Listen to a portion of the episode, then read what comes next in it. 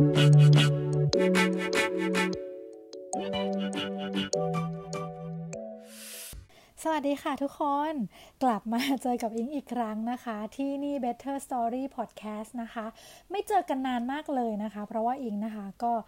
ชีวิตค่อนข้างยุ่งวุ่นวายนะคะ แต่ตอนนี้นะคะกลับมาแล้วนะคะ แล้วก็จะมานำเสนอนะคะ เรื่องราวดีๆนะคะ สมกับชื่อ podcast นะคะ Better Story Podcast นั่นเอง แล้วก็กลับมาในวันนี้นะคะ จะเป็นช่วงอะไรไปไม่ได้เลยนะคะ นอกจาก browse book ของเรานะคะ หลังจากที่อิงนะคะ ก็ดองหนังสืออยู่ยาวนานมากเช่นกันนะคะ แต่ว่ากลับมานะคะช่วงใกล้ ๆ กับงานหนังสือเดือนมีนาคมปี 2563 ที่จะกลับมาที่ศูนย์เศรษฐกิจพอดีเลยนะคะ เพราะฉะนั้นนะคะก็มาลองป้ายป้ายยากันดูนะคะ ว่าจะมีใครสนใจหนังสือเล่มที่อิงจะรีวิวต่อไปนี้หรือเปล่าค่ะ วันนี้นะคะอิงมากับหนังสือที่มีชื่อว่า Good Morning Monster แหลกยับไม่ดับศูนย์ค่ะ ก็สำหรับเล่มนี้นะคะ คือตอนที่เห็นชื่อปกเนี่ย จะยังไม่ได้แบบน่าสนใจมากแบบ Good Morning Monster มันฟังดูเหมือนแบบเป็นนิยายไซไฟอะไรอย่างนี้หรือเปล่าเนาะนะคะ แต่ว่าพออ่านปกหลังนะคะะเขาได้อธิบายไว้ค่ะ ว่าเป็นหนังสือที่เล่าเกี่ยวกับเคสทางจิตวิทยา ก็คือเป็นเคสของบุคคลต่างๆนะคะ ที่มีบุคลิกภาพพัฒนามา จากอตอนเด็กๆ นั่นเองนะคะ ไม่ว่าจะไปเจอเรื่องราวอะไรตอนเด็กๆเนี่ยนะคะ มันก็ฝังอยู่ลึกๆในจิตใจของเรานะคะ ก็จะเป็นเคสที่คุณหมอนะคะ วิเคราะห์ผ่านจิตวิทยานะคะ ลองเปิดเปิดแอบแอบอ่านอ่านดูนะคะเราก็น่าสนใจมากเลยนะคะทำให้อิงเนี่ยต้องหยิบเล่มนี้กลับมาบ้านจนได้ค่ะ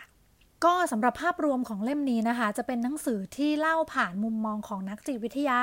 นักจิตบำบัดนะคะ คนที่ทำการบำบัดให้กับคนไข้นะคะ โดยที่ในเล่มนี้เนี่ยเขาได้เลือกเคสสำคัญสำคัญมาเนี่ยทั้งหมด 5 เคสนะคะ 5 คนด้วยกันนะคะ อิงจะเล่า brief นะคะ ให้ฟังแล้วกันเนาะเคสแรกนะคะ จะเป็นเคสของผู้หญิงนะคะที่ชื่อลอร่านะคะ ซึ่ง ลอร่าเนี่ยนะคะเป็นหญิงสาวผู้เข้มแข็งนะคะ แต่ว่าต้องอมีหน้าที่คอยอุ้มชูคนรอบข้างตลอดมาเลยนะคะลอร่าเนี่ยจะมีแอตติจูดเกี่ยวกับผู้ชายว่าผู้ชายเนี่ยเป็นเพศที่ต้องการให้ได้รับการทะนุถนอมดูแล support แล้วก็เข้าไปจัดการชีวิตของผู้ชายมาโดยตลอดนะคะทำให้ตลอดเวลาในชีวิตของลอร่าเนี่ยนะคะ รู้สึกว่าเหมือนตัวเองเป็น the แบกอะเหมือนจะต้องเป็นผู้ที่รับ ทุกอย่างนะคะ มาทำไว้เองนะคะ โดยที่ไม่สามารถปล่อยให้ผู้ชายที่อยู่ในชีวิตรอบตัวตัวเองเนี่ยจัดการกับอะไรได้เลยนะคะ ไม่ว่าจะเป็นคุณพ่อนะคะ หรือว่าเจ้านายหรือแม้แต่แฟนหนุ่มก็ตามนะคะ เคสนี้นะคะ ก็คุณหมอก็ค่อย ๆ เล่าให้ฟังว่าเกิดจากปมตั้งแต่สมัยเด็กของลอร่านะคะเจออะไรมาบ้างนะคะ เป็นยังไงนะคะ พัฒนามาเป็นบุคลิกภาพในตอนโตของลอร่าได้ยังไงนะคะแล้วก็มีวิธีแก้บอกในตอนท้ายด้วยนะคะ ใครที่คิดว่าตัวเองนะคะ อาจจะมีบุคลิกภาพนะคะใกล้เคียงกับลอร่านะคะ ก็ลองไปหาอ่านดูนะคะ กับเคสแรกของเล่มนี้นะคะเคสที่ 2 นะคะ เคสนี้เนี่ยก็เป็นอีก case sensitive เช่นกันนะคะ แต่บริบทนะคะออกจะฟังดูเป็นเหมือนติสท์ๆนิดนึงนะคะ เคสที่2เนี่ยนะคะเป็นเคสของปีเตอร์ค่ะ เป็นผู้ชายนะคะที่ยึดโยงนะคะ เรื่องของความรักความสัมพันธ์ของชีวิตของเขานะคะ ไว้กับเสียงดนตรีนะคะ แล้วก็เครื่องดนตรีโดยเฉพาะเปียโนนะคะ คือปีเตอร์เนี่ยมาหาคุณหมอ ด้วยปัญหาชีวิตส่วนตัวนะคะ ที่ว่าเขาไม่สามารถที่จะมีเพศสัมพันธ์กับผู้หญิงได้เลยนะคะ เหมือนเขาแบบรู้สึกไม่มีอารมณ์ หรือรู้สึกว่าแบบตัวเองเขินอายมากเกินไปนะคะ ที่จะแบบมีเพศสัมพันธ์กับกับคนที่รักนะคะ ก็เป็นปัญหาที่ทำให้เขาเนี่ยค่อนข้าง เครียดนะคะ แล้วก็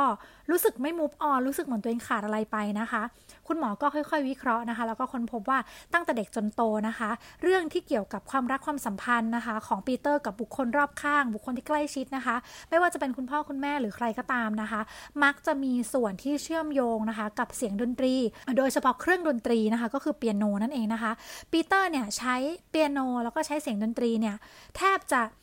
นการบอกความรู้สึกหรือว่าแทบจะใช้แทนการสื่อสารหลักในชีวิตนะคะ ใช้ดนตรีมากกว่าพูดด้วยซ้ำนะคะ หรือว่าใช้ดนตรีเนี่ยบอกความรู้สึกนะคะ มากกว่าที่จะทำอย่างอื่นเลยนะคะ เคสนี้นะคะ ก็คุณหมอและปีเตอร์นะคะ ก็ช่วยกันนะคะหาหนทางนะคะ ที่เจอกันตรงกลางนะคะ ให้เหมาะสมนะคะ เพื่อที่ปีเตอร์จะได้มีพัฒนาการทางด้านความรักความสัมพันธ์ที่ดีขึ้นต่อไปค่ะ เคสที่ 3 นะคะ เคสนี้ก็น่าสนใจนะคะ เคสนี้นะคะพูดถึงชายหนุ่มพื้นเมืองนะคะ ก็คือแดนนี่นะคะ ในบริบทนี้นะคะเขาหมายถึงผู้ชายที่มาจากแบบภูมิภาคอินเดียนแดงอะไรแบบนี้นะคะ คือแดนนี่เนี่ยเป็นคนพื้นเมืองที่ถูกเลี้ยงดูมาในแบบชนเผ่านะคะ ซึ่งพฤติกรรมของการแสดงออกหรือการแสดงอารมณ์นะคะ ในแบบชนเผ่าเนี่ยจะค่อนข้างเหมือนกับ เก็บอารมณ์ หรือว่าไม่ค่อยแสดงออกนะคะ เพราะฉะนั้นแดนนี่เนี่ยก็เลยกลายเป็นผู้ชายที่ไร้อารมณ์ แล้วก็ไม่รู้จักวิธีการแสดงออกถึงอารมณ์ที่ถูกต้องนะคะ ในเคสนี้นะคะแดนนี่เองนะคะก็ได้พบกับปัญหาชีวิตนะคะแล้วก็เหตุการณ์ยิ่งใหญ่ในชีวิตมากมายนะคะ แต่เขาไม่สามารถแสดงอารมณ์ที่ถูกต้องเหมาะสมออกมาได้เลยนะคะ แล้วก็เคสของแดนนี่นะคะก็เป็นเคสหนึ่งที่ทำให้คุณหมอเนี่ยค่อนข้างที่จะปวดหัวด้วยนะคะ เพราะว่าคุณหมอเนี่ยต้องไปเรียนรู้เกี่ยวกับบริบทของ ปัจจัยรอบตัวของการเติบโตการเลี้ยงดูนะคะ ของชนเผ่าต่างๆ ด้วยนั่นเองนะคะ ก็เคสนี้นะคะ อิงอ่านแล้วทำให้อิงนึกถึงนิยายที่อิงเคยรีวิวไปแล้วนะคะ ก็คือเมฆขาวนั่นเองนะคะ ที่พูดถึงเรื่องราวของชนเผ่านะคะ ใครสนใจก็ไปย้อนฟังคลิปเมฆขาวดูได้นะคะ ก็เคสที่ 3 นะคะ คุณหมอกับแดนนี่นะคะ ก็ใช้เวลานานเหมือนกันค่ะ จนคุณหมอเนี่ยแทบจะถอดใจเลยนะคะ แต่สุดท้ายนะคะ ก็หาวิธีตรงกลางนะคะ ที่ค่อยๆนะคะ ทลายกำแพงในจิตใจของแดนนี่นะคะ แล้วก็ทำให้เขาเนี่ยเรียนรู้ที่จะแสดงออกทางอารมณ์ได้อย่างเหมาะสมนั่นเองค่ะเคสที่4นะคะเราพูดถึงเรื่องของผู้หญิงนะคะ ชื่ออาราน่าค่ะอาราน่าเนี่ยเป็นหญิงสาวที่แบบ แหลกสลายมากเลยนะคะ ไม่ว่าจะเป็นทางร่างกายและจิตใจก็ตามนะคะอาราน่าเนี่ยมีอดีตในวัยเด็กนะคะ ที่ค่อนข้างโหดร้ายนะคะมีปมในใจที่ยิ่งใหญ่เป็นแผลใจที่หนักหน่วงมากนะคะ แล้วก็ทำให้อาราน่าเนี่ยมีพฤติกรรมหรือบุคลิกภาพการแสดงออกเนี่ย เกี่ยวกับเรื่องความรักความสัมพันธ์เนี่ยค่อนข้างที่จะแปลกไปนะคะ แต่ภายนอกเนี่ยอาราน่าเนี่ยถือว่าเป็นบุคคลที่มีจิตใจแข็งแกร่งมากนะคะ สามารถต่อสู้แล้วก็ฝ่าฟันกับอุปสรรค ไม่ว่าจะทางร่างกายหรือทางจิตใจเนี่ย จนใช้ชีวิตเติบโตมาได้ แล้วก็ไม่ได้ทำให้คนรอบข้างเดือดร้อนหรืออะไรเลยนะคะ ซึ่งรู้สึกว่าแบบอาราน่าเนี่ยเป็นผู้หญิงที่ represent ความเป็นหนังสือเล่มนี้ได้ดีมากเลยนะคะ คือคำว่าแหลกยับไม่ดับศูนย์เนี่ยคือพูดถึงเคสอาราน่าอย่างชัดเจนมากเลยค่ะ เคสที่ 5 นะคะ เคสสุดท้ายของเรานะคะ พูดถึงแมดเดลีนค่ะแมดเดลีนเนี่ยเป็นคุณหนูนะคะ เป็นเศรษฐีที่เพียบพร้อมมากเลยนะคะ แต่ว่าแมดเดลีนเนี่ยกลับไม่เคยได้รับความรักที่แท้จริงเลยนะคะ แล้วเธอก็ไม่รู้ตัวด้วยนะคะ ซึ่งแมดเดลีนเนี่ยนะคะ ใช้วิธีการแสดงความรัก หรือว่าใช้วิธีการเเรียกร้องความสนใจทางด้านความรักเนี่ยค่อนข้างที่จะแปลกนะคะคุณหมอเนี่ยกว่าที่จะได้คุยกับแมดเดลีน แล้วก็กว่าที่เธอจะเปิดใจยอมรับความจริง หรือว่ามองเห็นความจริงในพฤติกรรมของตัวเองนะคะ ก็ใช้เวลานานเลยนะคะ ก็เป็นเคสอีกเคสหนึ่งนะคะที่ที่น่าสนใจค่ะว่าคนเรานะคะ บางทีเกิดมาในครอบครัวที่ พร้อมทุกอย่างมีทุกอย่างหมดแล้วนะคะ แต่ว่ากลับรู้สึกว่าตัวเองแบบไม่เคยได้รับความรักหรือว่าโดดเดี่ยวนะคะ เคสของแมดเดลีนเนี่ยก็เป็นอีกเคสนึงที่น่าสนใจที่อาจทำงานควบคู่ไปกับคุณหมอ แล้วก็เป็นเคสสุดท้ายของคุณหมอด้วยค่ะซึ่งจากที่กล่าวมาทั้งหมดนะคะ ทุกเคสเนี่ยก็มักจะมีต้นตอของปัญหานะคะ หรือว่าจุดเริ่มต้นเนี่ย จากแผลใจที่ไม่ดีในวัยเด็กนะคะ ซึ่งส่วนมากเนี่ยมักจะเป็นปัญหาที่เกิดจากความบิดเบี้ยวของการเลี้ยงดูจากคนในครอบครัวนะคะ หรือว่าพฤติกรรมบางอย่างที่แปลกประหลาดนะคะ จากคนในครอบครัวที่ส่งผลมาให้พฤติกรรมตอนโต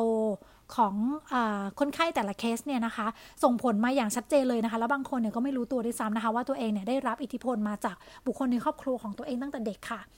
ซึ่งสุดท้ายนะคะ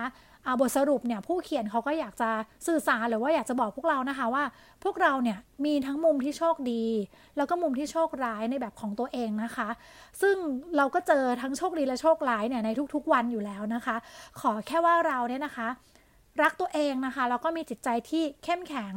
รู้จักตัวเองได้มากพอนะคะ เราก็จะสามารถหาทางที่จะข้ามผ่านอุปสรรคต่างๆ ในใจของเราไปได้นะคะ ชีวิตของทุกคนนะคะ ก็จะเจอเรื่องล้มล้มลุกลุกทุกคนนะคะ ไม่มีชีวิตของใครนะคะ ที่จะราบเรียบไปตลอดเวลานะคะ แต่ขอให้เรานะคะะประคับประคองจิตใจนะคะ ประกอบร่างกลับมาเป็นเหมือนเดิมนะคะ แล้วก็ผ่านอุปสรรคกันไปได้เรื่อยๆนะคะ ใช้ชีวิตล้มล้มลุกลุกนี่แหละ แต่ว่าใช้ชีวิตให้มันแบบแฮปปี้ไปได้นั่นเองนะคะ เพราะว่าก็ไม่มีใครหรอกเนาะที่ชีวิตเนี่ยจะราบเรียบอยู่ตลอดเวลาใช่ไหมคะก็นะคะเป็นอีกเล่มหนึ่งนะคะ ที่ยิงรู้สึกว่าจากเคส ทั้งหมดนะคะของคนไข้ของคุณหมอที่นำมาแชร์เนี่ยนะคะะทำให้เรานะคะรู้สึกว่านั่นแหละเราก็โชคดีและโชคร้ายในมุมของเราอย่างที่เขาบอกจริง ๆนะคะ และสำหรับโค้ดนะคะที่เล่มนี้นะคะ อยากจะสื่อสารแล้วอิงก็ชอบกับประโยคนี้มากเลยนะคะ กับประโยคที่ว่า หากแม้นจะมีทางใดที่ทำให้เราดีขึ้น ก็จักเป็นการมองสิ่งที่เลวร้ายที่สุดอย่างเต็มตา คือจุดนี้นะคะโค้ดเนี่ยอิงรู้สึกว่าเป็นโค้ดที่ ทำให้เรานะคะ รู้จักที่จะเลือกที่จะแบบยอมรับความจริงนะคะ ไม่ว่าความจริงมันจะดีหรือว่าร้ายยังไงนะคะ ถ้าเรา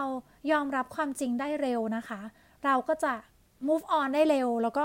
ข้ามผ่านอุปสรรคนั้นไปได้เร็วนะคะ ว่าง่าย ๆ บางคนนะคะที่ยังแบกประคอง ความรู้สึกไม่ดีความทุกข์ต่างๆ เอาไว้ในใจนะคะ ส่วนหนึ่งอาจจะเป็นเพราะว่ายังไม่สามารถ ที่จะเปิดตามองสิ่งที่เลวร้ายที่สุด หรือว่ายังไม่สามารถที่จะเปิดใจยอมรับความจริงกับเรื่องดีหรือเรื่องร้ายต่างๆ ที่เกิดขึ้นกับชีวิตได้นะคะ เพราะฉะนั้นก็นั่นแหละค่ะเป็นประโยคที่ยิงรู้สึกว่าก็สอนใจเราได้ดีนะคะ แล้วก็เตือนใจเราอยู่เสมอค่ะว่าขอให้เรานะคะ ยอมรับความจริงแล้วก็ move on ไปไวๆนะคะ ไปทำสิ่งดีๆ เพิ่มเติมให้กับโลกนี้กันดีกว่าค่ะ ก็สำหรับเล่มนี้นะคะ Good Morning Monster แหลกยับไม่ดับศูนย์นะคะ เป็นเล่มสีแดงๆนะคะ หน้าปกมีรูปดอกกุหลาบ เชื่อว่าทุกคนนะคะ น่าจะยังหาอ่านกันได้นะคะ แล้วก็อิงคิดว่าในงานหนังสือเนี่ย ก็น่าจะยังมีด้วยนะคะ ก็ใครที่สนใจนะคะ ก็สามารถไปหาอ่านกันได้นะคะ ชื่องานนะคะ Good Morning Monster นะคะ กับคนเขียนแคทเธอรีนกิลดิเนอร์ค่ะ แล้วก็สุดท้ายนี้นะคะ อิงก็จะพยายามนะคะ มาอัปเดตพอดแคสต์นะคะ ให้ทุกๆคนได้ฟังกันอีกนะคะ หลังจากที่อิงหายไปหลายเดือนนะอิงได้กลับมาเช็คนะคะ สถิติของผู้เข้าฟังนะคะ ก็ค้นพบว่ายังมีคนที่เข้ามาฟังพอดแคสต์ของอิงอยู่เยอะแยะมากมายเลยนะคะ แม้ว่า host ของอิงนะคะ anchor.fm เนี่ยจะเปลี่ยนไปเป็น Spotify for podcaster นะคะ แต่ว่าอิงก็จะพยายามนะคะ อัปเดต แล้วก็นำเรื่องราวดีๆนะคะ มาเล่าสู่กันฟังแบบนี้อีกนะคะ แล้วก็จริง ๆ ปีนี้นะคะสำหรับ Better Story Podcast อิงมีโปรเจกต์ด้วยนะคะ ลองติดตามได้ในคลิปประดำปราของอิงเลยแล้วกันนะคะ สุดท้ายนี้นะคะ ขอฝากพอดแคสต์นะคะ ทุกช่องทางนะคะ ไม่ว่าจะเป็น YouTube นะคะ Apple Podcast นะคะ Spotify นะคะ แล้วก็ Facebook นะคะ Better Story Podcast นะคะ ยังไงก็กดไลค์กดแชร์กดติดตามนะคะ ถ้าชอบก็คอมเมนต์พูดคุยกันได้นะคะ อิงก็จะเข้ามาอ่านทุกคอมเมนมนต์อยากให้อิงรีวิวอะไรนะคะ หรือว่าอยากให้พูดถึงเรื่องอะไรก็แวะเข้ามาพูดคุยกันได้ค่ะ สุดท้ายนี้นะคะก็เหมือนเดิมนะคะ หวังว่าพอดแคสต์นี้จะมีประโยชน์กับคุณค่ะ ไว้เจอกันใหม่โอกาสหน้าค่ะ วันนี้อิงไปก่อนแล้วนะคะ บ๊ายบายค่ะ Thank you.